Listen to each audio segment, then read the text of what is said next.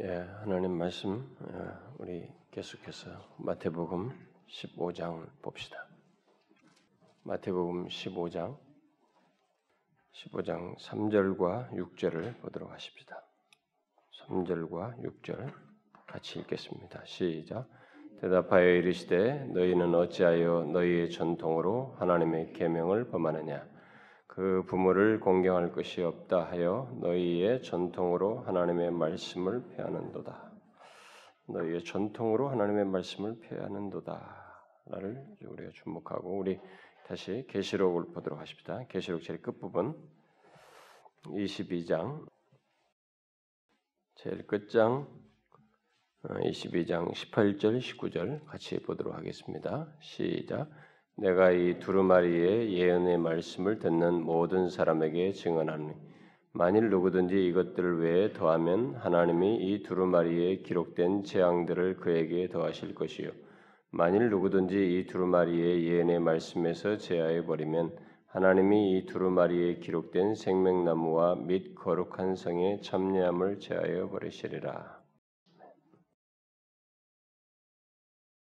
우리가 이, 예, 이 시간에 에, 원래 주일날 낮 예배 하던 것 좀 배경적인 내용이 어려워서 수요일로 잠깐 이동해서 그 내용들을 다루고 있습니다. 솔라 스크립투라 오직 성경으로라고 하는 에, 이것이 에, 사실 기독교의 근간이고 우리 예수를 믿는 사람들의 신앙의 기초로 있어야 하는 것이지만 너무나 우리들은 당연한 것으로만 알 뿐이지 예, 실상 이 내용이 어느새 우리 사이에서 무너져 가고 있고 또 무너진 가운데서 영향을 받고 있지만 자신들이 그냥 예배당에 나와서 이렇게 감동을 받는다, 소위 은혜 받는다, 뭔가 타치가 된다, 감성적으로 이렇게 좀 유익이 있고 감동이 있다라고 하면 그게 만사 오케이인 줄 알고 우리 신앙생활하는 풍조가 오늘날 우리들에게 이제 쭉 있다 보니까 이런 것에 와해된 부분이 기독교 신앙의 결국 결정적인 기초로서 있어야 할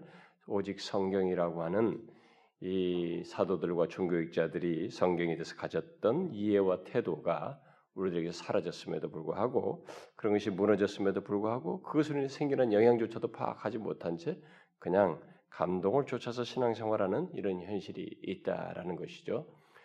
그래서 우리가 이 오직 성경을 다시 회복한다. 뭐그 위에 신앙생활한다 라는 것을 이제 말하기 위해서 먼저 배경적으로 그러면 정말인가? 정말 우리가 오직 성경이라고 하는 것이 우리 이 기독교 안에서 우리 현실 속에서 무너졌는가? 그런 것이 무너졌다면 도대체 어떤 것을 말하는가라는 것을 서론적으로 어, 제가 이 얘기를 하고 있습니다. 근데 이 부분은 특별히 이제 배경적인 내용이라서 다소 어려울 것 같아서 최대한 어, 이게 중간부터 제가 내용을 이렇게 깊이를 이렇게 최대한 덜 하도록 그래서 좀 어렵다고 여겨지는 용어라든가 그런 어떤 증거라든가 사람들의 기록들, 주장들을 이렇게 인용하는 걸 삼가하고 최소한 제가 그냥 쉬운 말로 어, 이게 중간에부터 얘기를 하고 있는데 아, 그동안 에, 이제 배경을 했는데 아마 다음 시간 한 번 정도 하면 이제 배경을 끝내야 될 것 같습니다. 네, 끝내야 될 것 같은데 그동안 이 기독교가 아, 예수님이나 사도들이나 그들은 1.1핵이라도 성경 자체를 그들이 그때 당시에는 구약 성경이었지만 그것조차도 다 이루어야 할 말씀으로 성경 전체에 대한 존중 예, 그리고 성경 자체를 그대로 받고 그것을 하나님의 말씀으로 여기며 하나님의 말씀의 충분성을 충분히 자기가 다른 주장을 하실 수도 있었지만은 그 성경을 인용하고 성경이 뭐라고 말했는지 그 성경이 바로 하나님께서 말씀하신 것을 주장하면서 계속 성경에 자기 자신의 모든 이야기 대답을 찾았던 이런 예수님과 사도들의 태도 그리고 가 있었음에도 불구하고 그것이 약 교부 시대를 지나면서 어느 중세 이후부터 이제 혼란해져서 그러니까 중세 교회가 AD 500년 이후로 어, 이 약 종교이기까지 약 1500년까지 약 1000년 가까운 세월 동안에 중세 교회는 서서히 이 오직 성경을 이렇게 무너뜨리게 되는 거기에 인력을 감당한 것은 벌게이트라고 하는 불가타라고 하는 라틴어 성경이 막큰 기여를 했습니다. 이 캐톨릭이 왜 중세 시대에 라틴어 성경만을 고집했냐면은 사실 성경은 원래 기록된 것은 히브리어와 헬라어입니다. 그렇죠? 신약은 헬라고 구약은 히브리어예요. 그런데 이것을 라틴어로 번역했단 말이에요. 음? 라틴어로 번역을 했는데 처음에 그 번역을 했을 때 이것은 너무 졸렬하다. 그러면서 막 무시했단 말이에요. 그러나 이제 서서히 이것이 주는 자기 자국 언어로 이렇게 구어간이 자국 언어를 주면서 통용되다 보니까 마치 우리가 쌍놈 언어, 싸구려 언어 이렇게 치 성경이 그 숭고한 언어에 비해서는 좀 이렇게 싸구려 같다라는 인식이 있어가지고 처음에는 경시했지만은 그것을 그들이 이제 대중적으로 받아들이고 그것을 이제 이 기독교의 주된 이제 성경으로 사용하기 시작하는 캐톨릭에서요 어, 중세교에서 그러면서 이제 이것만이 성경이다 이렇게 주장을 하면서 우리가 이 종교가 일어나기 전까지는 이들이 다 라틴어로만 말하고 라틴어니까 뭐 평민들은 이 소식 무슨 말하냐 뭐 그러니까 성경을 읽을 수도 없었고 성경도 주어지지도 않았고 네, 그런 상태에 있었지 않습니까? 아, 이제 그런데 그런 가운데서 그 벌기트가 이, 이 라틴어 성경 자체가 외경을 포함하고 있었단 말이에요. 그때 당시부터. 그러니까 정경이라고 나중에 종교자들이 우리가 이전에 사실은 그 이전에도 이 정 그것이 이 정경으로 이미 교부 시대부터 거의 확정돼 있었지만 그 성경을 갖다가 거기다가 더 첨가된 내용들이 거기에 있었는데 그것을 사용을 했었기 때문에 이미 중세교는 그것을 주된 성경으로 사용하는 가운데서 벌써부터 이제 빈틈을 갖기 시작했죠. 그래서 이 중세 교회가 아, 결국은 어, 본래 예수님과 사도들이 말을 했던 그, 그리고 나중에 종교학자들이 회복했던 그 오직 성경과는 동떨어진 모습을 이렇게 가지고 있었죠. 그래서 오직 성경이 무너진 상태에서 종교학자들이 이제 종교 개혁을 일으키면서 다시 그것을 이제 회복하게 되는데 바로 그것을 당시 개신교회 안에서 또 다시 이제 무너뜨리는 일이 있게 되었다라는 것을 지금까지 배경적으로 얘기했습니다. 그래서 제가 이 솔라스크트라 오직 성경이 무너진 것을 얘기할 때 제가 캐톨릭을 얘기할 문제도 많이 있겠지만은 캐톨릭은 아예 제외시켰습니다. 특별히 뭐 언급할 상황이 중간 중간에 오더라도 조금만 언급할 뿐이지 제가 말하려고 하는 것은 개신교예요. 저는 이 개신교 안의 사역자이고 목사이고 또 우리가 그것을 중시하고 있는 우리 개신교 성도들이기 때문에 우리 교회 안에서 기독교의 이 개신교회 안에서 바로 그것을 회복했던 우리가 바로 종교를 통해서 했던 것이 우리인데 오직 성경을 회복했던 것이 우리 개신교회인데 개혁교회인데 이 개혁교회가 또 다시 이 오직 성경을 무너뜨리는 일을 그 이후로 종교의 이후로 해왔다는 것입니다. 그것이 이제 여러 가지 그 신앙 고백들이 막 종교이고 나서 막 100년 넘짓한 동안 이 신앙 고백들이 계속 막 여기저기서 막 있었단 말이에요. 그때는 성경에 대한 막 너무 그 정확한 신앙 고백들을 다 했습니다. 우리가 웨스트민스터 신앙 고백, 뭐 Belgic, 프랑스 신앙 고백, 뭐 많은 신앙 고백들이 나오지 않습니까? 하이델베르크 뭐 이런 다 이런 신앙 고백들이 나올 때 다 한결같이 우리 개신교회가 이 오직 성경에 근거한 성경관을 이렇게 기술하면서 고백을 다 했어요. 선언했습니다. 그러나 그런 것이 딱 지나고 나서 개신교회가 딱 기틀이 잡히고 난 다음에 그 이후로부터 이제 서서히 교회 안에 이 다른 철학 사상들이라든가 이성에 근거한 이런 사조들이 계몽주의 사조가 들어오면서부터 개신교회가 쭉 이제 성경을 무너뜨리는 일을 해왔다는 거죠. 오직 성경을 깨뜨리는 이런 일들을 해왔다는 것입니다. 그것을 제가 어, 시, 어, 뭐 이신론부터 시작해가지고 독일의 합리주의라든가 그다음에 뭐 낭만주의 어, 또 어, 슐라이마흐에 의해서 시작된 어, 이, 이제 낭만주의와 이 개인 이 자유주의의 원, 섞어 가지고 자유주의 원조가 되는 그래서 고전적 자유주의 그다음에 신자유주의 그리고 신정통주의까지 제가 얘기했어요. 여러분들이 이런 것을 어려워하기 때문에 제가 일단은 하다가 중간에부터 간단하게 그냥 대충 정리해서 그렇게 과정을 통해서 기독교 개신교 안에서 다 일어난 운동들이에요. 개신교에서 일어난 그런 것들이 특징적으로 놀라울 정도로 성경을 건드렸다는 것입니다. 어? 종교학자들이 예수님과 사도들이 가졌던 것 같은 태도로 성경을 대했는데 그래서 성경을 회복함으로써 기독교가 다시 이 견고해지고 왕성해졌는데 그래서 기독교의 기독교다움이 생겼단 말이에요. 거기 그동안 중세가 이 성경을 무너뜨리면서 교회가 이 사회에서만 무너져 버리고 어, 타락하게 되고 도덕적 기준도 없어지게 되고 또 성직자는 성직자들 모두가 가르치는 메시지며 설교에서부터 다 무너지는 이런 현상이 있었지만 이 오직 성경을 회복하면서 기독교가 다시 견고해졌단 말이에요. 어? 그래서 신앙 고백들이 막 줄리에서 나오면서 기독교는 상당히 견고해졌어요, 정말. 근데 그 견고해진 기독교 틀을 잡았던 이 오직 성경을 회복한 기독교를 다시 이 개신교 안에서 이 세상 정신인 이 계몽주의 같은 이런 사상이 이성을 중심으로 한 사상이 들어오면서 바로 성경을 건드려 버렸단 말이에요. 그 성경에서 믿을 수 이성적으로 수용할 수 없는 걸 난타를 하기 시작하면서 성경에서 이제 어떤 걸 빼내고 무시하고 이러면서 결국 오직 성경을 무너뜨리는 일을 해왔다라고 했습니다. 그런데 이제 우리가 주목할 것은 그렇게 해와서 제가 신정통주의하고 그 다음에 어디까지 또 하나 덧붙였냐면은 오늘날 우리들이 속한 이 복음주의입니다. 개신교 안에서도 이제 우리는 그런 그 무너뜨렸던 이런 것에 라, 인에서 있지 아니하고 이런 것을 자유주의적인 성경을 무너뜨린 이들을 대항해서 그때처럼 성경을 그대로 다시 깨자.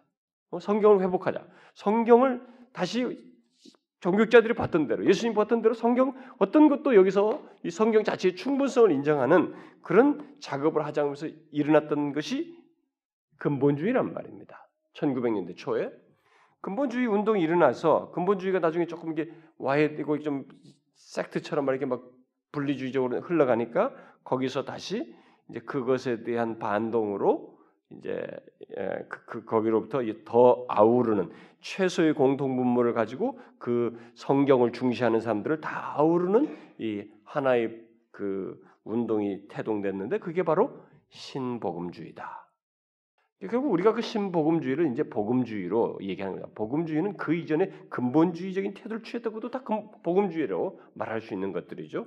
그러니까 더 뿌리적으로 보면 성경과 관련해서는 근본주의가 큰 기여를 했어요.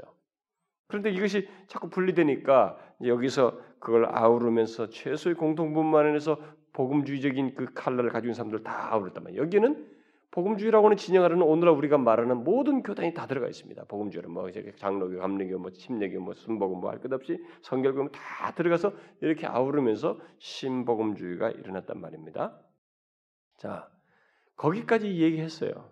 근데 이제 우리가 이제부터 중점을 생각 아주 조심 염두에 둘 것은 뭐냐면 바로 여기서부터 이제 생겨난 것에 대한 문제를 사실 우리가 조금 좀 더 알 필요가 있습니다. 저는 사실 여기를 지난주까지만 그냥 싹 지나가 버리려고 그랬어요. 이 뒷 얘기는 그냥 한마디 몇 마디로 하고 지나가려고 그랬는데 오늘 다시 이렇게 준비하면서 안 되겠어요. 최소라도 거론을 하고 가야 될 것 같아서 제가 오늘과 다음 시간 정도로 해서 서론을 마무리 지으려면 그 이후 얘기를 하려고 합니다. 그게 뭐냐면은 바로 오늘 본문에서 말했던 것 같은 것이 그대로 무시된 이, 이 말씀에서 주님께서 겨, 경고한 사실이 예수님께서 내 전통으로 하나님의 말씀을 폐하는 그러니까 성경에 무언가를 더함으로써 성경을 폐하는 이런 일이 있었고 계시록에서 말하자면 성경을 더하거나 빼는 것이 저주가 되는데 바로 그런 재앙거리가 되는 일이 오늘에도 그대로 있다는 것입니다. 그래서 이 말씀에 해당하는 현실이 있다는 사실을 교회, 교회 역사 속에서 제가 말을 했는데 중요한 것은 그 역사의 흐름 속에서 바로 우리들에게도 지금 여전히 계속되고 있다는 것입니다. 지금 그 얘기를 제가 하는 건데 그래서 여러분과 제가 이제 주목해야 될 것은 그러면 성경을 그렇게 회복했던 이 그룹이 태동돼 가지고 이 복음주의라는 것이 태동되면서 복음주의가 팍 커졌습니다. 이 믿겨지지 않을 정도로 기독교 역사가 확 바뀌어 버렸어요. 이 복음주의가 태동되면 신복음주의가 일어나면서 결국 복음주의가 막 그동안의 대세를 이뤘던 이 자유주의를 깨고 막 성경을 중심으로 한 이런 큰 무리들이 일어났단 말이에요. 여기에는 여러 가지 여러 가지가 복합되어 있죠. 우리가 제가 옛날에 배교 시리즈 얘기하면서도 얘기했고 용기 있는 기독교를 얘기할 때도 그런 얘기를 했습니다. 여기에는 세상의 이 무너짐과 세상 정신인 계몽주의가 무너지고 포스트 모더니즘이 등장하는 것과도 밀접하게 관련되어 있다고 그랬습니다. 포스트 모더니즘이 종교적 색채를 가지고 있기 때문에 이런 것과도 세상의 이 대세 분위기와도 맞물려 있는데 어쨌든 그런 가운데서 복음주의가 크게 대두됐어요. 자, 여기서 이제 우리가 생각할 것은 이 복음 복음주의가 태동되고 난 다음에 신복음주의를 제가 얘기할 때 신복음주의가 그러면 왜 거기서 근본주의에서 태동하면서 신복음주의가 나왔는데 신복음주의가 어떤 룰을 범했느냐라는 걸 제가 덧붙였습니다. 신복음주의가 거기에 여러분이 알다시피 플로 신학교를 중심으로 해서 그리고 어, 거기 빌리그램도 조인하게 되고 뭐 이런 사람들이 다 조이면서 아우르는 이 복음주의 진영이 형성되었지만 이들이 세상 아니 사람들로부터 인정하고 이 학교가 이 세상의 다른 학교들과 어느 정도의 이 같은 그 인정을 받는 학교로 부상하려고 하는 그 과정 속에서 바로 이 성경을 타협했습니다. 그러니까 그때 이 근본주의적인 그 근본주의가 처음에 좋게 시작했던 성경을 다시 회복하는 여기에서 그것은 그대로 유지했었는데 그래서 이 복음주의가 최소의 공통분모를 두 개를 가졌단 말이에요. 하나는 성경을 인정하는 것이었습니다. 예? 성경을 그대로 인정한다. 성경의 권위성과 이 내용을 인정하는 것이고 또 하나는 예수 그리스도의 구속의 필요성과 이 중요성을 인정하는 이 두 가지만 가지고 있으면 다 공, 복음주의 안으로 다 받아들이는 복음주의 안에 두게 되는 자유주의와는 대립되는 그룹으로 묶는 이런 일을 했단 말이에요. 그런데 그 중에 그 최소 공통분모인 이 성경을 타협했단 말이에요. 어떻게? 어, 성경이 하나님의 말씀으로서 전체가 다 완전히 하나님 말씀이라기보다 여기에는 오류가 있을 수 있다. 그러니까 과학적이고 역사적인 것에 있어서는 오류가 있을 수 있다. 그래서 그 동안에 그 이전에 그 이, 이, 런 것을 주장 어, 체계화했던 비비와 필드라든가 찰스 하젤리셔서 그 어, 메첸이나 이런 사람들이 성경은 정확 무한 하나님의 말씀이다. 영감된 정확 무한 하나님의 말씀이다고 말을 했던 바가 있었는데 그걸 터트려 버렸어요. 그러니까 오류가 있을 수 있다. 그렇게 함으로써 이렇게 에, 세상에서 자신들이 이렇게 인정, 사람 더 많은 사람들이 인정받으려고 하는 시도를 신복음주의가 결국 하게 됐습니다. 자, 이제 우리가 주목해야 될 것은 바로 이겁니다. 이게 이제 결국 오직 성경을 무너뜨리는 물꼬를 어디서 텄느냐? 옛날에는 아예 이성적인 것에 안에서 이렇게 했고 세상 철학을 사용했던 그룹들 안에서 그런 일이 일어났는데 이제 성경을 다시 회복해서 성경을 중시하는 이 그룹 토양 속에서 성경을 오류를 인정하는 이 물꼬를 자체에서 트기 시작했다는 것입니다.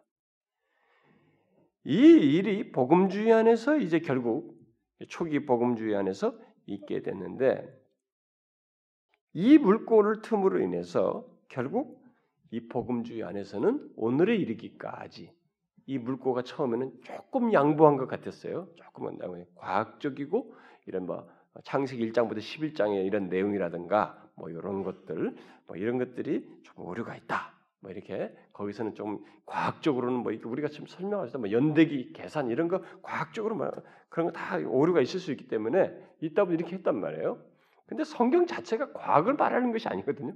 성경 자체는 그런 모든 창세기 첫째 1장부터 첫 얘기하더라도 연대기를 말하는 게 아니에요. 거기서 말하고자 하는 성경 고유의 내용이 있는데 괜히 그런 식으로 물꼬를 트면서 성경의 오류를 인정하기 시작하더니만 여기로부터 물꼬가 트기 시작하니까 막 뒤이어서 본물이 터지기 시작했습니다. 본물 터지어서 생겨난 현상을 제가 지금 얘기하려는 것입니다. 그래서 우리들이 살고 있는 이 현실 속에서 교회가 오직 성경을 자연스럽게 무너뜨리는 토양을 크게 복음주의가 갖고 있는데 우리들이 바로 거기서 신앙생활하고 있다는 것입니다. 이것을 이제 아는 것이 굉장히 중요해요.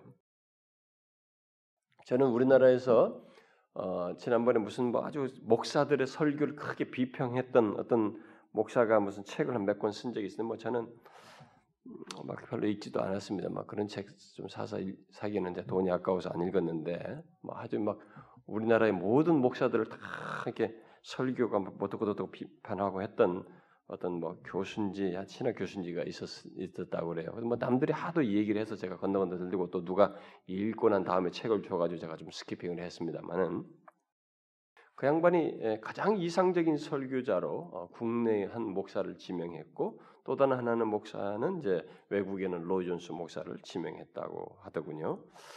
음, 근데 그 판단하는 그 사람 자신은 이 성경관 자체가 예, 이런 그 종교적인 토양, 사도적인 종교적인 토양 라인에 서 있지 않고 이미 이런 다른 자유주의적인 신학적 그 자유주의적 신학의 그 어, 기초를 하고 그걸 판단하고 있었기 때문에 그는 이미 객관성을 가지고 있지 않습니다. 그런데 이제 그런 것을 판단을 했어요. 근데 그 사람이 한국에서 가장 이상적인 설교자로 말한 사람이 어떤 어, 이름을 거론하고 싶지 않습니다만은 그 양반은 그 양반도 성경관이 결국은 어디냐? 신정통주에 서 있습니다. 그러다 보니까 그 양반도 사실 창세기 1장부터 11장을 해석하는데 굉장히 애로를 먹었어요. 가지고 그걸 설교한 것이 결국 그것 때문에 시비가 걸려서 목사들이 계속 문제 야기시키는 이게, 그 사람이 뭐 이렇게 했다고 무슨 목사들이 무슨 뭐 이단 시비를 걸듯이 막 그 사람에게 따지고 막 그랬습니다. 그럴 수밖에 없었어요. 그게 바로 이런 성경관에 문제가 생겼기 때문에 그런 것입니다. 그래서 결국은 이 개신교 안에 신복음주에서 딱 물고 트고 나서부터 지금까지 이 오직 성경이 이제 어, 무너지는 이제 다양한 양태들을 크게 드러냈는데 아, 그것이 이제 어떤 그 어, 어, 떻게 해서 지금 현재까지 그 양태를 드러내고 있는지를 제가 이제 몇 가지로 얘기를 하려고 합니다. 제가 이제 오늘 얘기할 것은 신복음주의 이후에 이 복음주의 계보 속에서 나온 다양한 운동들이 어, 어떻게 오직 성경을 손상시키고 무너뜨리게 됐는지를 개략적으로 살피려고 하는데 제가 그 네 가지 중에 다 맞지 못하고 오늘은 제가 두 가지만 아, 말하려고 합니다.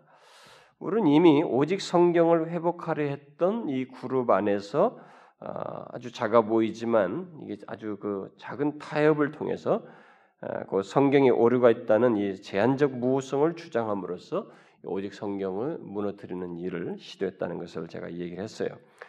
그러므로 인해서 같은 복음주의 안에 있으면서 서로가 참 같은 성경을 성경을 인정하면서 같이 이렇게 신앙생활 할 수 있고 서로가 공감하면서 얼마든지 교감할 수 있는 그 사람들이 다 복음주의 안에 서 있는 우리 같은 그룹들이고 똑같이 하나님을 잘 믿으려고 하는 그런 그룹들인데 그 물꼬가 처음에는 미미했는데 시간이 지날수록 이 갭이 크게 벌어지고 있습니다. 지금 우리가 그것을 어느 정도 이제 경험하고 있는 것입니다. 그런데 그 타입이 원래 타입이라는 것은 처음에 이게 물꼬를 작게 열어놔도 뒤로 갈수록 그것은 굉장히 크게 여겨지게 되죠. 크게 또 벌어지게 되죠. 근데 그 현상이 현재 나타나고 있다는 것입니다.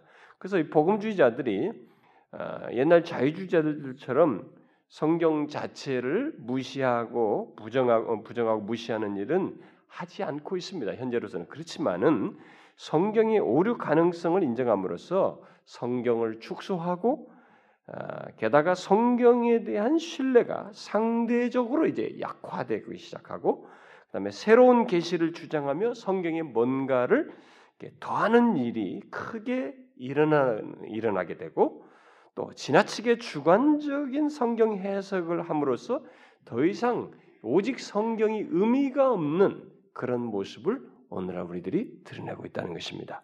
그래서 복음 주의 안에 있는 자들은 모두 자신들이 오직 성경 위에 있다고 생각을 하고 있기에 그 가운데서 오직 성경을 말하며 그것을 새삼 밝힌다고 하면 저같이 이런 얘기를 꺼낸다고 한다면 물론 이런 얘기를 하는 사람들이 외국에도 막 간간히 있습니다만은 그렇게 말한다고 하는 것은 그저 분리주의적인 행동에 지나지 않는 것으로 여겨진다는 것이죠. 그렇게밖에 안 보인다는 것입니다. 그러나 지금까지 교역사를 볼 때, 그리고 그 가운데서 드러난 영적 현상을 볼 때, 특히 이 복음주의 안에서 작아 보이는 타협을 한 뒤로 불과 한약 5, 60년이 지금 지나왔는데 5, 60년 지난 사이에 생겨난 현상과 아, 지금의 이런 모습을 보게 될 때 사도들과 종교학자들이 취했던 성경에 대한 이해와 태도와 그리고 아, 그 위에 선 어, 신앙과 삶과는 많이 동떨어진 모습을 오늘날 교회 속에서 우리들이 분명히 보고 있습니다. 그러니까 이게 갈수록 이 간격이 커지고 있다는 것을 우리가 확인할 수 있어요. 우리는 그 차이가 굉장히 벌어진 현실을 지금 목도하고 있는데 그 차이가 좀처럼 좁혀질 것 같지가 않습니다. 오히려 이 추세로 결국 우리가 아, 배도실에서 말한 것처럼 그 배교로 나아가고 있지 않나라고 이렇게 생각이 돼요. 아, 주께서 주권적으로 역사하지 않는 한 지금과 같은 추세 속에서 이르게 될 그 뒤은 상태는 기독교라고 하는 이 종교의 껍질은 더 두텁게 갇힐지 모르지만 몰라도 하나님의 이 계시된 말씀 위에 선 기독교의 그 본래 모습 그것은 상대적으로 드물어지게 되는 예, 그런 현상이 생길 수 있다고 봅니다. 결국 이 배도의 환경이 예, 만들어지는데 더욱 탄력을 받게 된다. 이 지금과 같은 오직 성경이 무너진 이 현실 거기서 계속 더 이 틈이 벌어지면서 발전해 나가는 것으로 인해서 결국 배도의 환경을 만드는데 더 탄력이 붙을 거라고 맞아요. 그래서 주님께서 말씀하신 대로 말세 주님이 오시기 전에 그 배교가 있을 것이라고 하는 그 배교로 결국 나아갈 것이라고 봅니다. 자, 앞에서 말한 대로 우리는 이미 본문 말씀이 무시되고 있는 현실을 그동안 보아왔고 그동안 지적해왔고 또 지금도 우리가 아, 보고 있습니다. 그러니까 오늘 본문 말씀에서 말하는 것과 같은 것이 이게 굉장히 위험한 것인데 아, 이것이 예수님 당시의 사람들에게도 있었고 그 성경을 마무리하면서도 그것을 경고했는데 재앙으로서 큰 재앙으로서 얘기했는데 바로 그런 위험성이 우리들에게 똑같이 있다. 그 어떤 면에서 정말 그러느냐라는 것을 그동안 제가 설명했는데 오늘 또 더 덧붙이려고 하는 것입니다.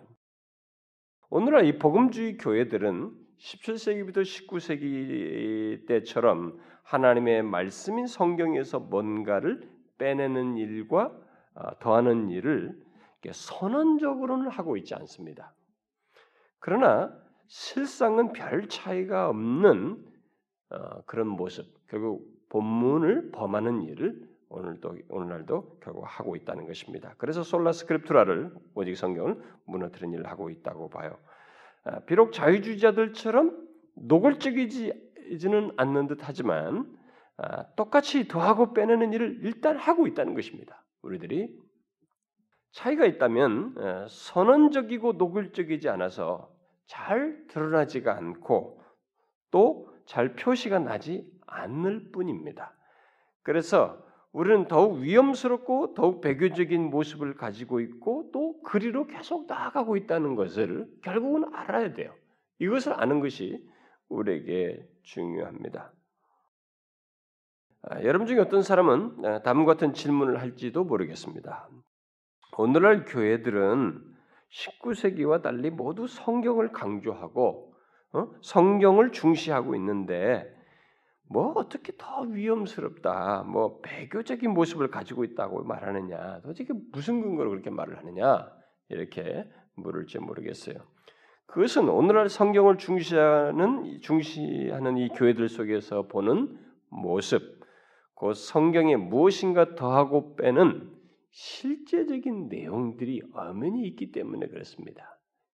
자, 그것을 저는 이 복음주의가 그렇게 하고 나서부터 그것으로 인해서 더 틈이 벌어지면서 생겨난 그래서 성경에 무엇인가 더하고 빼는 그런 모습으로서 지금 현존하고 있는 현재까지 계속돼서 나타나고 있는 것을 크게 대략적으로 네 가지 모습을 제가 선, 어, 제시하고 싶습니다.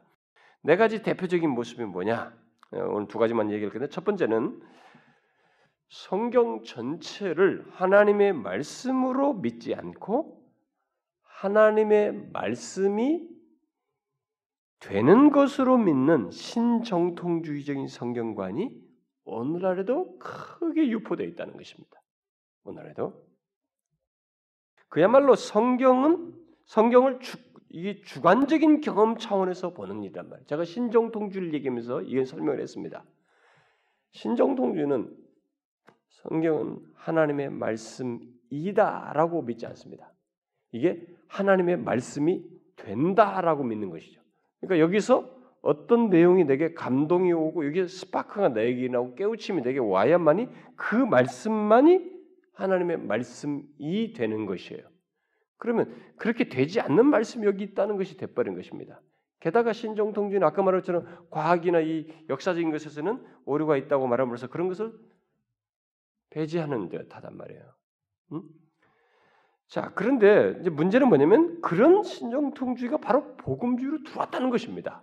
신정주의 성경관이 복음주의로 들어와 가지고 어, 이게 그것이 복음주의의 성경관으로 이제 같이 뒤섞여서 지금 우리들에게 지금 만연되어 있다. 복음주의 안에서 유포되고 있다는 것입니다. 처음에 신종통주의는 분명히 복음주의와 구별됐습니다. 그래가지고 복음주의가 이 자유주의 계보 속에서 결국 나왔다라고 보면서 연장 결국 별 차이가 없다. 자유주의를 치고 반대를 많이 했지만 결국 그들이 그들과 연결고를 또 불토만이라는 사람과 연결고를 가지고 있었기 때문에 똑같다 라고 하면서 처음에는 부정을 많이 했어요. 이 복음주의가 신종통을 다 배격했단 말입니다. 그런데 그렇게 구별됐던 것이 지금은 구별이 안 된다는 것입니다. 그들의 성경관만큼 우리에게 들어왔다는 거죠. 이 복음주의 진영 안에서 성경 무호성을 부정하며 소위 제한적 무호성을 주장하고 수용하게 되자 신복음주의 이후로 말이죠. 아니 그 과정에서부터 신정통주의적인 성경관이 이 복음주의 교회 속으로 들어오게 됐어요. 물론 주로 자유주의적 복음주의라고 하는 자들과 제한적 무호성을 주장하는 신복음주의 신학 교수들을 통해서 이것이 이제 유포되어지고 가르쳐졌습니다. 그래서 우리나라에서는 이 장로교 교단에서 두 번째로 큰 교단이 바로 그런 이제 성경관을 가지고 있지요. 지금 현재. 그러나 이미 앞서서 말씀드렸다시피 이들은 성경의 진술이 이 성경의 기록이 역사적으로는 음, 역사적으로는 허일 수 있지만 종교적으로는 진실하다고 봄으로써 결국 성경을 이 종교적 목적에서 신앙적 목적에서만 가치가 있다고 봄으로써 성경을 축소시키고 성경을 부분적으로 부정하는 오류를 자신들이 가지고 있습니다. 그런 얘기하면 한국 교회들은 굉장히 예민하니까 그런 말 표현 자체는 쓰지 않고 있지만 그런 태도로 성경을 대하면서 가르치고 말을 하고 있는 것이죠. 물론 이제 그런 그 관점을 가지고 가르치고 배우는 것의 차이를 사람들은 별로 모릅니다. 우리들이 뭐 설교 듣는데 뭘 어느 교회가 무슨 교단이냐 뭐 이런 거 우리는 따질 것도 없고 그런 거 알지도 못하고 그냥 예수를 전하면 다 된다. 그래서 이들이 다 무기가 그거예요. 성경은 예수를 말한다. 예수를 말하면 됐다. 너무 정확한 정답을 가지고 얘기하면서 그 정답은 어디까지나 성경 전체가 예수를 말한다는 것 아래서 이해해야 되는데 오류를 인정하면서 예수를 가지고 답을 자꾸 제시해요. 이들은 예, 신정통주의나 이들이. 근데 그렇게 하고 있으니까 사람들 입장에서는 아 복음적이다 이렇게 생각하면서 배우는 사람과 듣는 사람 사이에서 이게 뭐 이게 뭐가 문제인지 이게 얼마나 큰 문제를 야기시키고 있는지 어? 그런 것에 대해서 사실 잘 모릅니다. 그러나 성경 속에 여러 종류의 과오가 있지만 그것은 그리 큰 문제가 되지 않는다고 하면서 그저 성경을 종교적으로만 믿으라고 하는 것은 작은 문제가 아니에요, 여러분. 그건 작은 문제가 아닙니다. 아, 여러분 한번 생각해 보십시오. 아, 특히 내게 감동되고 깨닫게 되는 것만 하나님의 말씀이 된다는 믿음 아닌 믿음을 가지고 성경을 대할 때 어떤 일이 생기겠어요? 어떤 일이 생겼습니까? 1차적으로 성경은 결국 나의 이 주관에 의해서 좌우될 수 있는 포문이 열립니다. 결국 성경이 우리의 주관에 묶이게 된다는 것입니다. 그게 작은 게 아니에요, 여러분. 굉장히 큰 것입니다. 물론 우리는 그 결과를 그 또 차이를 사실 금방 보지 못합니다. 금방 보지 못할 수도 있어요. 그러나 그런 성경관을 수용한 이 교회와 성도들의 모습을 아, 우리가 이제 겨우 이제 몇십 년이 이제 지나오면서 이제 지금 보고 있는데 제 추측으로는 주로 1970년대 이후로 이 복음주의 진영 안에서 어, 수용된 것으로 알고 있습니다만 그 몇십 년 사이에 한 가지 뚜렷한 현상이 생겼어요. 아까 제가 말한 이 주간에 묶이게 된다고 하면서 말했는데 그렇게 해서 그런 가운데 생겨난 뚜렷한 증거가 하나 생겼습니다. 뭐냐? 그게 뭐겠어요, 여러분? 성경을 주관적으로 볼 뿐만 아니라 그 가운데서 보는 가운데서 주관적인 체험을 추구하는 현상이 일고 또 그 가운데서 결국 중세적 신비주의로 돌아가는 그쪽으로 빠져들어가는 모습이 그대로 생겨났습니다. 그렇죠? 그대로 생겨났어요. 그야말로 주관적인 체험 안에서 성경이 하나님의 말씀이 되고 더 나아가서 하나님도 그런 식으로 체험하기 위해서 애쓰는 신비주의가 신비주의로 이렇게 빠져들어가는 일이 있게 됐습니다.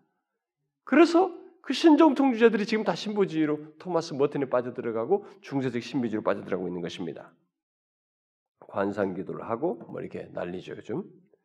결국 오늘날 이 복음주의 진영 안에서 중세적 신비주의를 따르게 된 이 배경 속에는 종교적 색채를 띤 이 포스트 모더니즘이라는 세상 정신도 한몫했지만 바로 사도들과 종교개혁자들, 초기 근본주의자들이 주장했던 성경관에서 벗어나서 신정통주의 성경관을 수용한 것이 주 요인이라고 볼 수 있어요. 근데 이게 지금 작은 무리가 아니란 말입니다. 성경을 중시하는 복음주의 안에 수용된 그 같은 성경관은 이런 성경관이 이렇게 복음주의 안에 들어왔는데 그것은 결국 어, 종교학자들이 말한 오직 성경을 변질시켰고 또 축소시켰으며 아예 성경을 성경 자체를 축소시킴으로써 오직 성경을 무너뜨린 일을 하고 있습니다. 그런데 예, 복음주의 교회들은 그것을 이제 분별하지도 못하고 있을 뿐만 아니라 하지도 않고 할 필요도 못 느껴요. 또 상당수는 할 수도 없을 정도로 하지 못하고 있습니다. 아니 아예 성경에 대한 복잡한 문제에서 벗어날 수 있다. 뭐, 뭐 과학적으로 역사적인 문제 그런 거 막 시비 걸면 복잡하잖아요. 진짜 이거 어떻게 된 거지? 이렇게 설명하기 어렵다. 이렇게 뭐 여기저기 있단 말이에요. 그런 것에서 아 어차피 그, 이렇게 말하면 그런 것은 과학적인 역사에 오류가 있을 수 있다. 딱 말하고 나니까 뭐 확 자유해지잖아요. 뭐 그 굳이 설명할 필요가 없잖아 그런 건 단지. 그러니까 더 설득력도 있어 보이고 더 편한 거죠. 그런 성경관 성경관을 이제 사람들이 갖게 되고 결국 하나님의 말씀은 이렇게 말씀이 되는 가운데서 이렇게 감동, 감동하는 것에서 말씀이 된다는 것을 말함으로써 마치 말씀을 이렇게 역동적이고 활기 있게 만드는 것처럼 여겨져서 오히려 이게 신정통주진 성경관이 대안처럼 보이고 더 매력적으로 여겨져요. 그래서 신학생들은 아, 목사 후보생들은 제가 생각하기에 뭐 저도 옛날에 그랬으니까요. 신학생들 벌써 제가 생각하기에 성경 뭐 축자 영감설이다. 뭐 성경의 정황무한 말씀이다.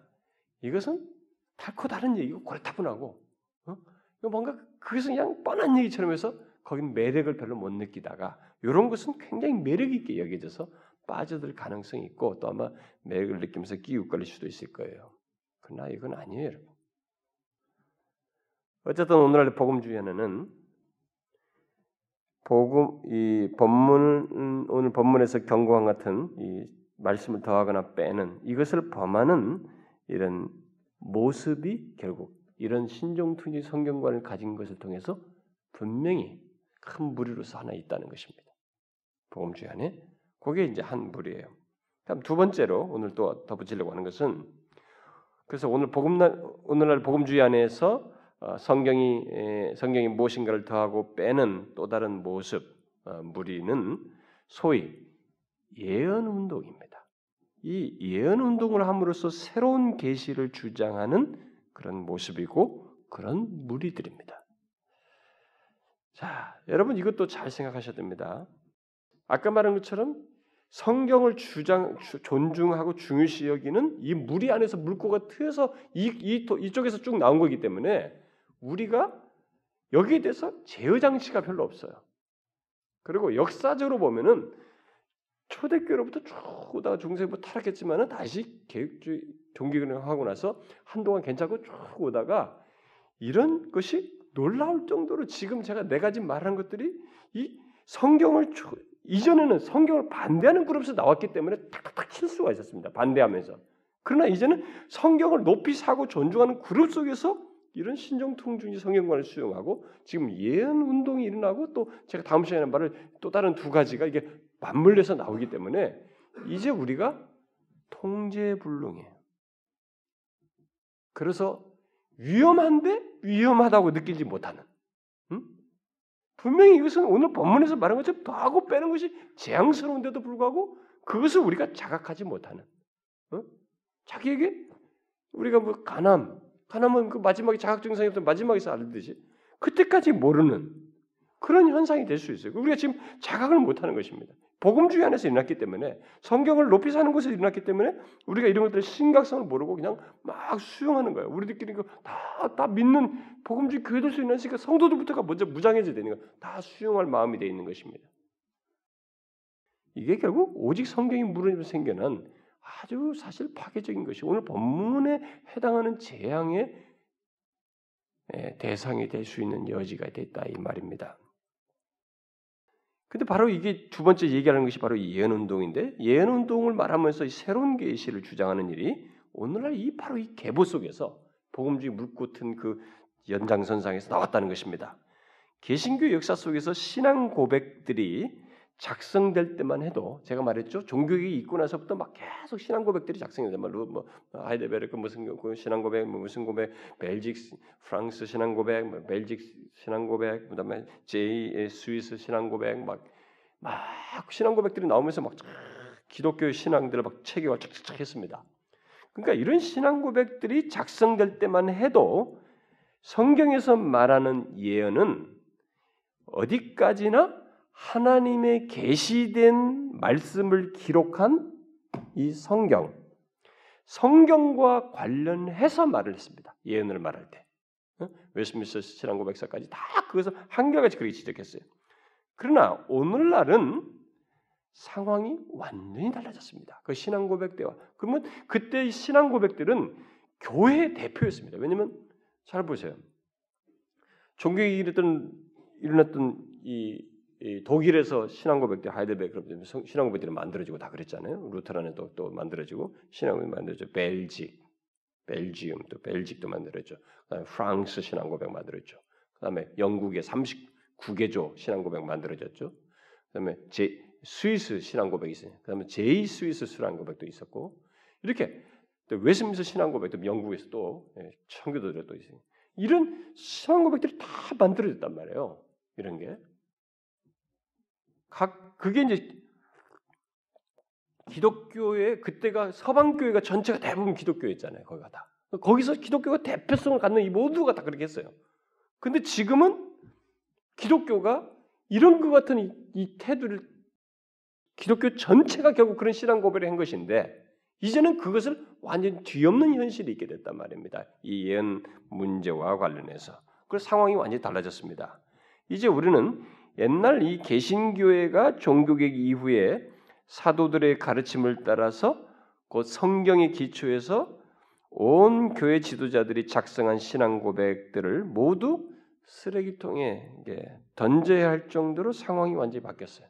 특별히 예언 문제와 관련해서, 성경과 관련해서 어떻게 달라졌는가? 오늘날도 과거 구약과 신약 시대와 같이 그 계시적인 예언을 하는 예언자들을 우리들이 지금 말하고 있고 동시에 계시적인 은사들을 말함으로써 수많은 사람들이 새로운 예언들을 이렇게 쏟아놓고 있습니다. 사람들이 막 예언자들이 많이 해서 그 예언들을 자꾸 하고 있어요. 그리하여서 실제로는 성경보다 예언을 더 중시해요. 예언이 직접적으로 듣는 예언이 더 피부적으로 와닿으니까 이것을 실제적인 면에서 더 중시하는 이런 현상이 벌어지고 있습니다.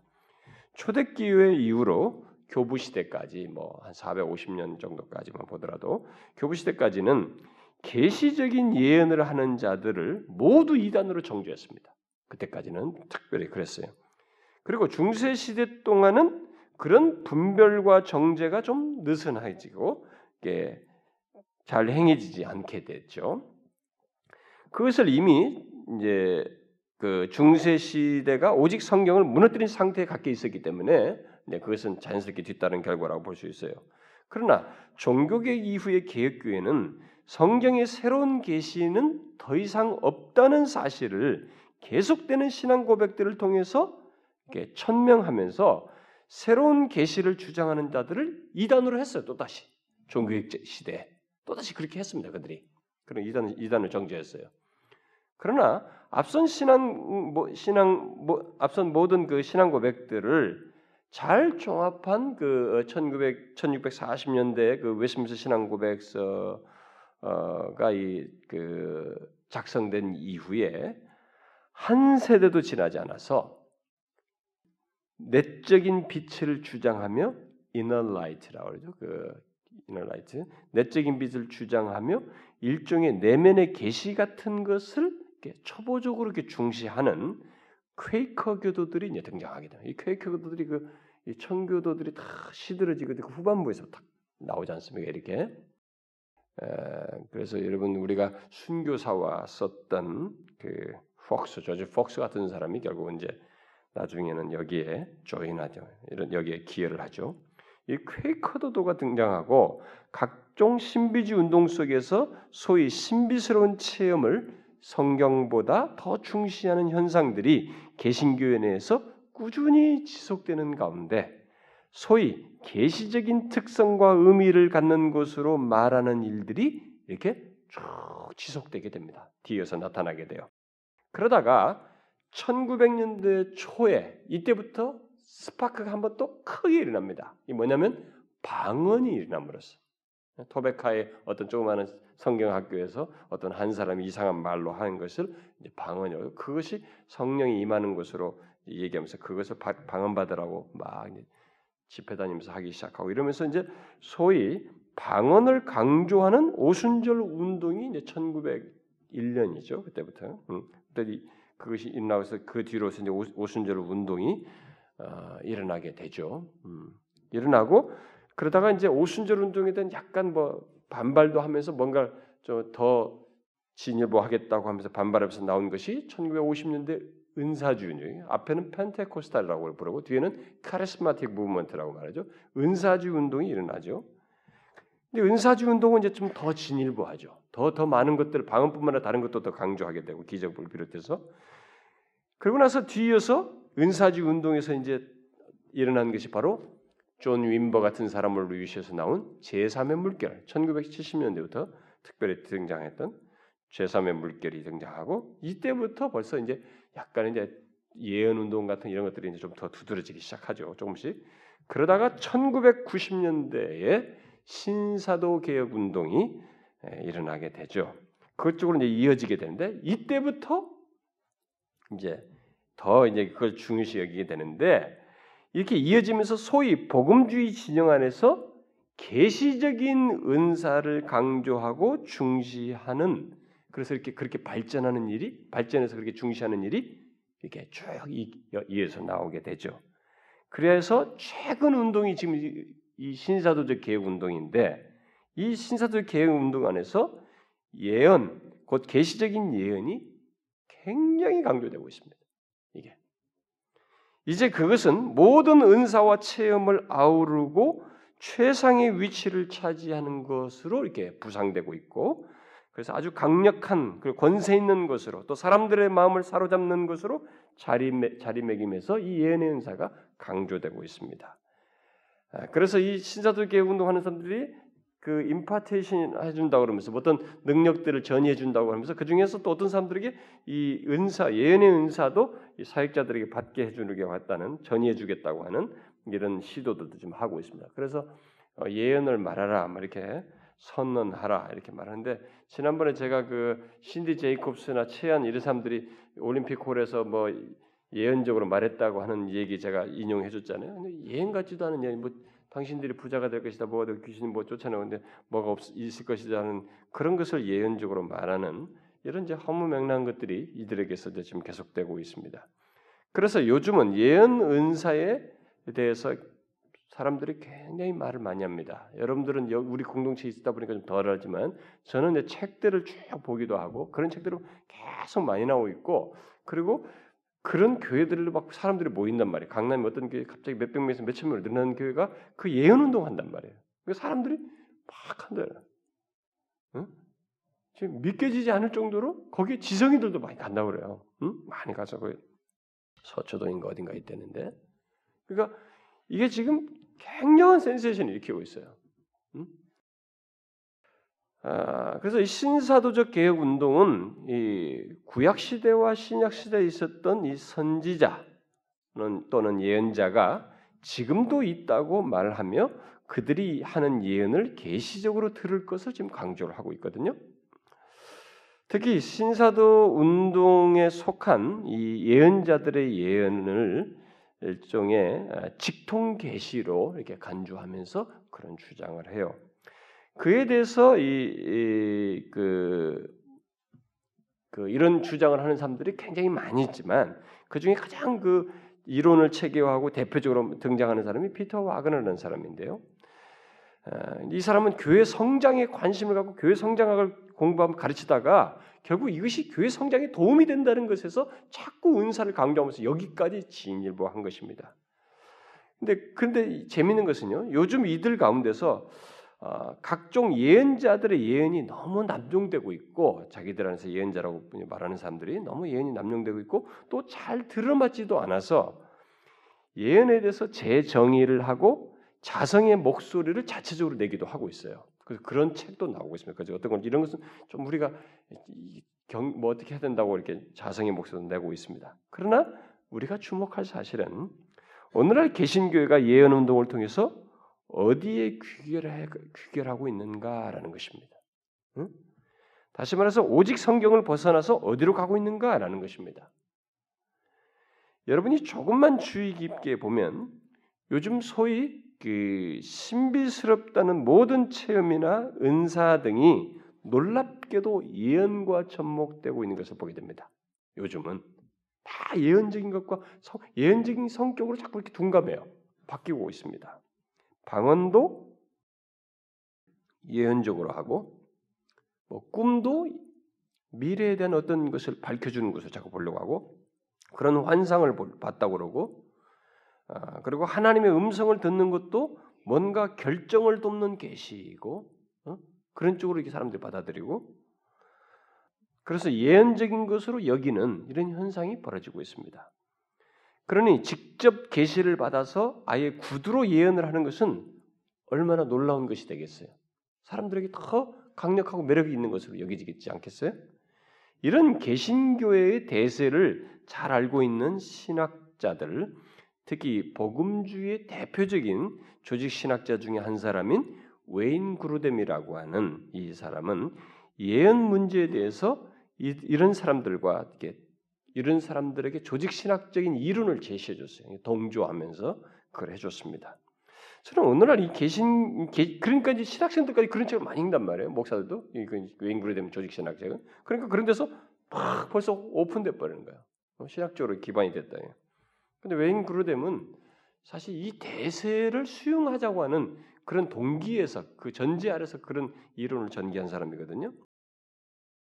왜냐하면 여러분 오순절 펜테코스트하고 카리스마틱이 오순절과 이 은사주의 교회가 세계에서 개신교에서 가장 큰 교단입니다. 그리고 다른 교단에 속해서도 그 정신 그런 태도를 있는 사람들이 너무 많기 때문에 장로교는 한국에서나 장로가 크죠. 스카틀랜드나 이런 데서 이렇게 미국에서나 좀, 좀 있지. 외국에는 장로 이렇게 많지 않아요. 다 오순절에 오순절이 엄청납니다. 굉장히 커요 개신교 교단에서. 다른 데는 비교도 안 될 정도로 큰 큽니다. 그러니까 이 외인고리대 같은 경우는 그것을 전제하고 작성한단 말이에요. 그래서 저는 오늘날 이 계시적인 은사, 특히 어, 이 계시적인 예언이 개신교 안에서 활짝 꼽히게 되는 것을 보면서 두 가지를 생각하게 돼요. 하나는 어, 그것이 오직 성경이 무너지면서 마침내 이른 귀결이고 또 이럴 수밖에 없는 귀결이라고 하는 사실이고 다른 하나는 그런 대세가 성경을 중시하는 이 복음주의 안에서 만들어져서 가장 큰 세력이 되었고 그 대세를 지지하는 신학 이론을 정통 복음주의자들까지 세우며 동조할 정도로 강력해서 이것이 결국은 이제 이것을 동조하는 것이 어, 성령 충만한 것, 그다음에 성령의 역사를 따르는 것, 어, 이런 것으로 이렇게 간주되고 있다는 것입니다. 그래서 이 대세가 거스르기 어려울 정도인데 너무 강력한데 이게 이 시대 속에서는 마치 답처럼 이런 예언 운동을 따라서 하는 것이 마치 답처럼 여겨지고 있다는 것입니다. 그래서 이, 시, 이 대세를 따르지 에, 따르게 되면 뭐 성령 충만한 신자이고 목회자이고 성령을 제한하지 않고 성령의 역사에 동참하는 것으로 어, 인식될 정도로 이렇게 인식의 변화가 왔다는 것입니다. 이 두 번째가 사실 저는 심각하다고 봐요. 우리에게 완전히 인식의 변화가 왔습니다. 그래서 여러분부터가 제가 계시적인 은사 또는 예언을 이렇게 반박하게 되면 여러분 중에 아마 상당수는 저를 성령을 멸시한다. 예언을 멸시한다. 제가 지금 그런 성경 본문을 지금 해석을 안 해서 그런데 제가 나중에 다 언급할 기회가 오면 하겠습니다. 어? 그런 목사다. 어? 성령을 제한하는 목사다. 성령이 충만치 못해서 그렇다. 뭐 기도가 없어서 그렇다. 아마 이런 말들을 다 할 거예요. 음? 실제로 제가 신비주의 특강 하니까 어떤 사람이 그렇게 쏘아붙이더라고요. 다른 교회 사람이. 어? 그 신비를 모른다는 거예요. 그러니까 자기들의 주관적인 신비를 가지고 성경의 신비로 대입시킨 것은 생각 않고 신비를 이렇게 왜곡된 신비를 밝힌 걸 가지고 신비를 모른다. 어? 이렇게 말을 하는. 그러니까 여러분부터 아마 그렇게 말할지도 모르겠어요. 근데 여러분이 알아야 됩니다. 개신교회가 오늘날처럼 계시적인 은사, 특히 예언을 공공연하게 말하면서 수용한 것은 아주 최근 현상이에요, 여러분. 기독교 전 역사 속에서 2000년의 역사 속에서 이렇게 대대적으로 이렇게 기독교가 쭉 많이도 이것을 공공연하게 수용할 정도는 아주 최근 현상입니다. 이 시대가 그럼 특별해서 그러냐? 어? 그 말세에는 무슨 뭐 어? 그 마지막 때에는 무슨 예는 환상을 보고 그것이 성취로 보느냐? 그 사람들은 그 구절을 쓰거든요. 여러분 그 구절은 구약에서부터 시작했어요. 구약에서부터 한 말이에요. 음? 그 말의 성취를 베드로가 설교하면서 말했어요. 초대교회가 그걸 인용했습니다. 초대교회부터 응답된 거예요, 여러분. 이것은 최근 현상입니다. 다시 말해서 종교개혁 이후에 아니 초대교회 이후로 없었던 것 없었던 것으로 불과 몇십 년 사이에 이렇게 대대적으로 이런 일이 나요. 특별히 1990년대 이후로 특별히 그렇습니다. 오늘날 성도들 중에 상당수는 특히 젊은 세대들은 자신들이 교회에 처음 들어왔을 때, 그 신앙의 연륜이 짧으신 분들은 특별히 자신들이 교회에 처음 들어왔을 때, 그때 이미 본 것이 오늘날과 같은 이런 예언 이야기를 자연스럽게 들었기 때문에 원래 기독교가 이런 줄 알고 착각하고 계시지만 이것은 최근 현상입니다. 그것을 아셔야 됩니다. 그래서 이, 이런 현상은 기독교 전 역사를 놓고 보면 비정상인 거예요, 여러분. 비정상입니다. 그런데 그것이 정상으로 여겨질 뿐만 아니라 워낙 큰 대사가 이렇게 조성돼 가지고 정상적으로 여길 뿐만 아니라 이것이 새롭고 더 능력 있고 더 생기는 것으로 여겨지며 사람들로 하여금 열심히 뒤쫓게 만들고 있다는 것입니다. 나중에 성경적으로 다룰 기회가 있겠습니다만은 서론적인 배경 속에서 그저 간단히 말하면 만일 지금도 하나님으로부터 어떤 형태든지 계시적인 내용이 주어진다면 이 기록된 성경은 바로 그런 사람들 모두가 성경 저자가 될 어떤 잠재력을 갖는 것이 되는 그런 성경 저자가 될 잠재력을 갖는 셈이 되게 되고 하나님께서 특별 계시로서 기록해 주신 이 성경이 불완전하다는 얘기가 돼버려요. 응? 이, 사실 그래서 실제로도 그렇게 성경을 대하기도 해요 사람들이. 아니 사람들은 계속 더해지는 계시를 실제적인 면에서는 더 신뢰하, 신뢰하고 믿을 것이기 때문에 주어진 성경은 2차적인 것이 되고 참고 자료, 참고서로 전락할 수 있는데 지금 그런 현상이 벌써 벌어지고 있어요. 현재 복음주의 진영 안에서 계시적인 은사, 특히 예언 운동이 호응을 얻고 대담하게 강조되는 것은 사도들과 종교 개혁자들의 그 전통의 선 교회 모습이 아닙니다. 아까 제가 이 신앙 고백들 다 얘기해 줬잖아요. 지난번 앞에서도 인용했기 때문에 오늘 인용 안 하는 것이면 그 신앙 고백들이 다 이제 잘못이 돼 버리는 거예요. 그러면 응? 거기는 다 한결같이 이것을 반대하거든요. 더해지는 예언에 대해서 반대해요.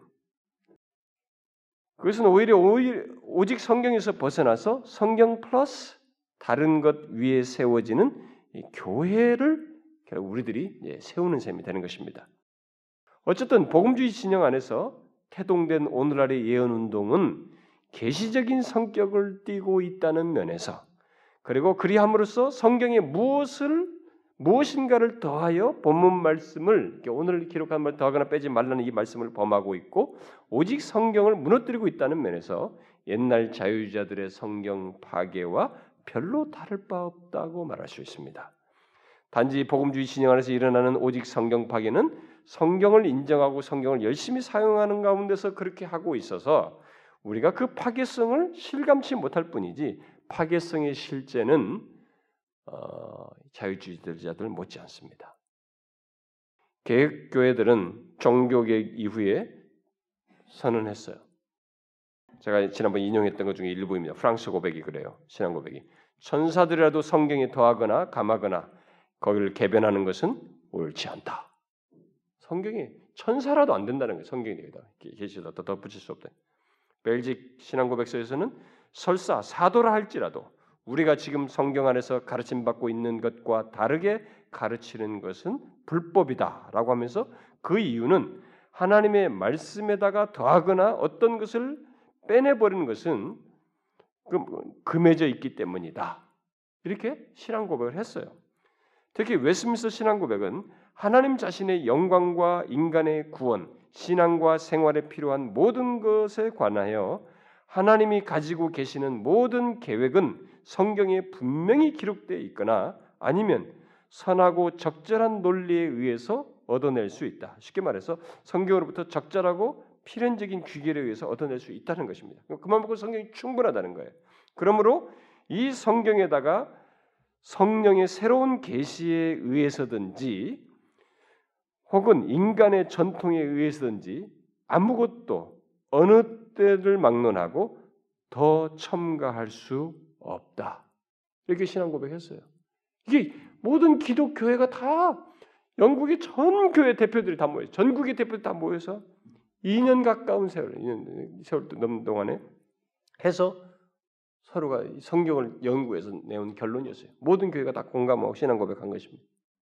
우리는 이것을 지금 범하고 있습니다. 이걸 부정하고 있어요. 오늘날의 복음주의 진영은 이 같은 신앙 고백과 성경에서 규결된 결론을 무시하고 있습니다. 그게 그래서 결국 오직 성경을 우리 자체적으로 무너뜨리고 있게 있다는 것입니다. 오늘 우리가 성경을 중시하는 오늘날의 복음주의 진영 안에서 성경에 뭔가 더하고 빼내는 것이 자연스럽게 된 것은 자연스럽게 된 것은 제가 뭐 결국 두 가지만 말을 했습니다만은 다음 수연에 주어지 언급할 두 가지를 더 덧붙이게 되면 오늘날 왜 기독교가 이렇게 혼란스러운지 그리고 왜 교회 안에 이렇게 진리가 왜곡되고 있는지. 응? 여러분들은 그 이유를 알 겁니다. 이걸 알게 됩니다. 지금 벌써 두 가지만 봐도 우리가 지금 굉장히 이해. 그래서 이제 제가 나중에 한번 시리즈로 얘기하고 싶습니다. 진짜 우리가 뭘 믿어야 되냐? 어디에 기준을 가져야 되느냐? 다 똑같이 성경 쓰고 있는데, 응? 진짜 어디에 우리가 뭘 믿어야 되냐? 진짜 우리가 이제 목사도 못 믿는 거예요, 서로가. 아, 이 목사가 진짜 좀 제대로 된 목사인가? 하나님 말씀 전하는 목사인가? 성도들도 교회 오면 다 경계하잖아요. 목사 경계하고 서로 성도들 경계하는. 진짜 심각해졌습니다. 왜 우리가 이렇게 됐을까? 어? 왜 오늘날 기독교가 오늘 한국교회 안에서만 해도 우리끼리 서로 다 틀렸다고 말해요. 서로가 자기가 옳, 자기만 옳다고 서로 다 얘기합니다. 그 이런 일을 서로 하거든요. 저는 뭐 어디 세미나 세미나 그 발제된 그 글을 읽어보면 거기서도 한국교회 문제가 이렇다면 쭉 문제 지적해요. 또 여기 교수들 보면 이 교수들 또 한국교회 문제 다 지적해. 온 가는 것마다 다 한국교회 문제 있다. 그건 다 문제는 도대체 누가 이게 누가 주체잖아요 이거예요. 도대체 해결점은 어디 있고 아무도 여기에 주범이 안 나타나고 있어요. 어? 누가 문제를 야기시켰는데 주범이 있을 거 아닙니까 이거? 근데 주범이 아무도 안 나타나고 다 문제 있다고 지적하고 있어요. 저, 저도 지금 그러고 있잖아요. 결국 이게 도대체 어디서 나와야 되나? 무슨 해결책이 뭘까 도대체? 역사 속에요. 주범들이 구체적인 주범자들이 있지만 그 주범자들이 될 수밖에 없었던 그 배경에 바로 역사 속에 이 성경 이 무너진 사실이 있었어요. 이게 이게 배경에 기초에 있었던 것입니다. 원인으로 있었던 거예요. 그러니까 자기들이 그런 성경 가지고 이렇게 각각 나름대로 어? 오직 성경을 무너뜨린 성경이 더하고 빼내는 그 실, 그런 내용 속에서 지금 성경을 사용하면서 자의적으로 사용하고 있는데 거기서 당연히 주관적인 것이 되고 자기만 옳다는 것이 나오고 막 치우친 것이 나오고 그러니까 또 자기가 옳다는 지적하니까 또 자기는 옳다고 또 방어하고 이러면서 서로를 믿느니 뭐든지 저쪽은 믿지 마라 이렇게 하면서 서로 하고 있는 일이 아닌가. 길이 없어요, 여러분. 지금 보니까 우리들 사이에서. 근데 우리들만 보면 길이 없습니다. 근데 길은 다시 오직 성경으로 돌아가야 돼요. 여기서 다시 시작해야 됩니다. 오직 성경 위에서 교회도 세워야 되고 교회의 모든 신앙과 행동도 세워야 되고 우리의 구원에 관한 모든 진리도 세워야 되고 우리 신앙 개인 신자들의 개인의 신앙과 삶도 세워야 되고 여기서 다 해야 돼요. 응? 성경은 하나님 말씀이에요. 여기서 임의적으로 우리가 제할 수 있는 것이 없습니다. 물론 제가 이렇게 말할 때 무슨 근거로 말하느냐? 그러면 저들이 틀렸다느냐? 그걸 제가 깊이까지는 못하고 대략은 해두겠습니다. 네, 나중에 덧붙이겠습니다만은 왜 이것이 하나님의 말씀인지 어느 어떤 근거들을 가지고 있는지 제가 덧붙이겠습니다만 지금까지 기독교는 짧은 시간에 이렇게 난타하지 않고도 기독교는 이 안에서 구원의 역사를 다 이루었어요. 예수님처럼 일점 미력도 다 하나님 말씀을 받는 그 과정 속에서 구원의 역사가 일어났고 우리의 모든 것이 있었습니다. 이 오직 성경이 무너지면 우리의 신앙은 변질되게 돼 있어요. 진리도 왜곡되게 돼 있습니다.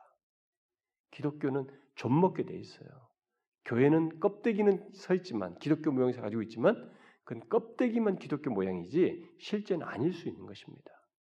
신자들도 마찬가지입니다. 자기들도 알고 있지만 주관주의로 빠질 수 있는 거예요. 그 주관적으로 열심히 믿고 뭐 뭔가 체험했다고 할 뿐이에요. 그러나 그게 진짜냐 이거예요. 어? 진짜냐 이거예요. 어? 그게 문제인 것입니다.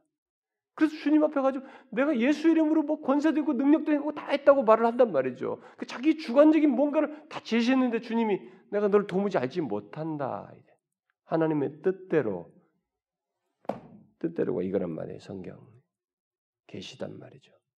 하나님의 의도와 본래 말씀하신 계시의 그 내용 그대로 그거란 말이에요. 그게 문제지. 우리가 서로가 다 이거 가지고 지금 오류에 빠지고 있다는 것입니다. 근데 그 원인을 파고 들어가니까 오직 성경이 다 무너졌어요. 그들에게는 그 그룹들에게는. 그래서 오류들이 거기에 더 득세한 것입니다. 물론 저는 덧붙일 것입니다. 다음 시간에 야 그러면 서 오직 성경 다 인정하고 이거 다 주장하는 당신들은 어떠냐? 제가 그 얘기 할 겁니다. 전통주의. 전통주의도 똑같아요. 바리새주의 말이죠. 제가 그걸 얘기할 것입니다. 우리들도 경계해야 됩니다. 여러분 이걸 기억하시고요. 자신의 신앙과 삶의 기초를 오직 성경 위에 서야 돼요. 그걸 잘 가볍게 알면 안 됩니다.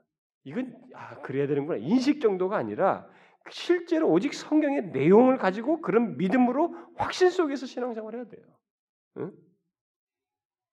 다 안다고 생각하면 안 됩니다. 절대로 그러면 안 돼요, 여러분. 여러분들이 아는 것은 먼지와 같습니다. 하나님의 계시의 영역에서 죽을 때까지 알아도 그, 그, 그 분량일 거예요. 체험과 깊이에 있어서는. 그러니까 멈추지 말고 오직 성경에서 더 풍성하게 신앙생활 하기를 구해야 되고 알고자 해야 됩니다. 기도하겠습니다. 하나님 아버지, 아, 저희들이 신앙생활하는 환경과 이 터전은 이렇게 진리가 왜곡될 수 있는 성경에 대한 바른 태도를 갖고 있지 않는 그런 토양입니다. 그것이 역사 속에서 진행되어 왔고 아, 우리 주변에게 자연스럽게 이미 대세로서 이렇게 깔려 있습니다. 주님이여, 우리가 그 가운데서도 하나님이 기뻐하시고 주께서 원하신 것을 따라 행하며 우리의 신앙과 삶에서 온전해지기 위해서는 사도들과 종교자들이 가졌던 것 같이 오직 성경 위에 서는 것인데 우리가 그런 시대와 상황들을 잘 분별하고 우리가 오직 성경 위에 서야 한다는 지식 정도를 갖는 것이 아니라 실제 그 내용을 갖게 해주시고 믿음과 확신을 가지고 오직 성경 위에 서서 신앙생활하고 또 그렇지 못한 영혼들을 위해서 기도하고 조국을 위해서 기도하고 어, 또 그것을 또 증거하는 저희들 되게 하여 주옵소서. 예수 그리스도의 이름으로 기도합나이다. 아멘.